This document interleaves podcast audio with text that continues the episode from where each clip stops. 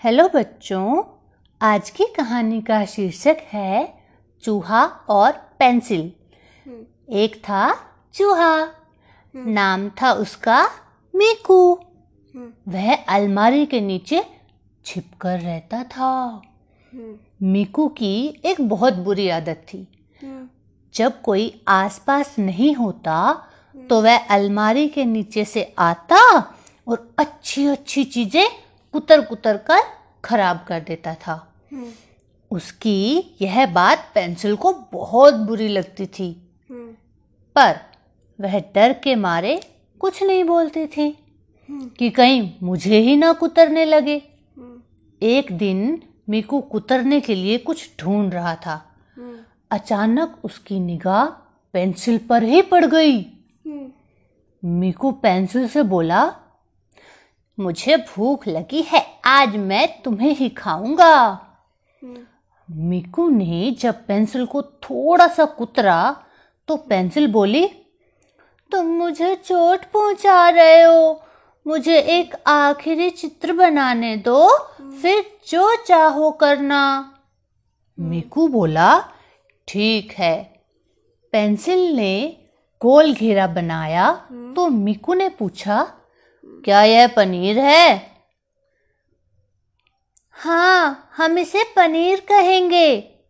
पनीर का नाम सुनकर मीकू के मुँह में पानी आ गया।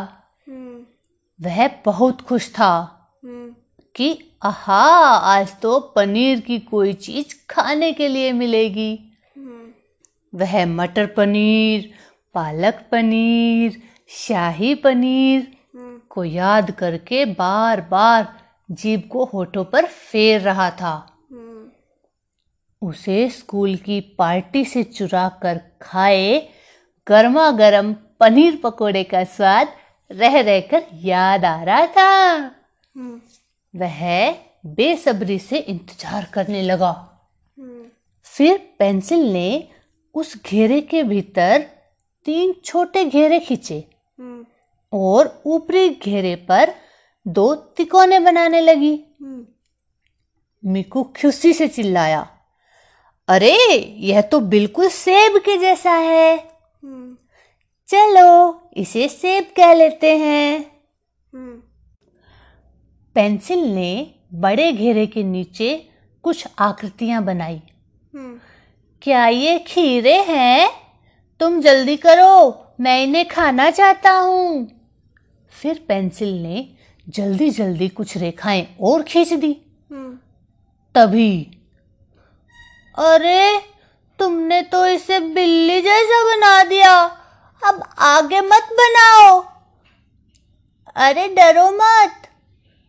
बिल्ली को देखते ही मीकू को वह दिन याद आ गया जब बिल्ली उसे खाने के लिए उसके पीछे भागी थी।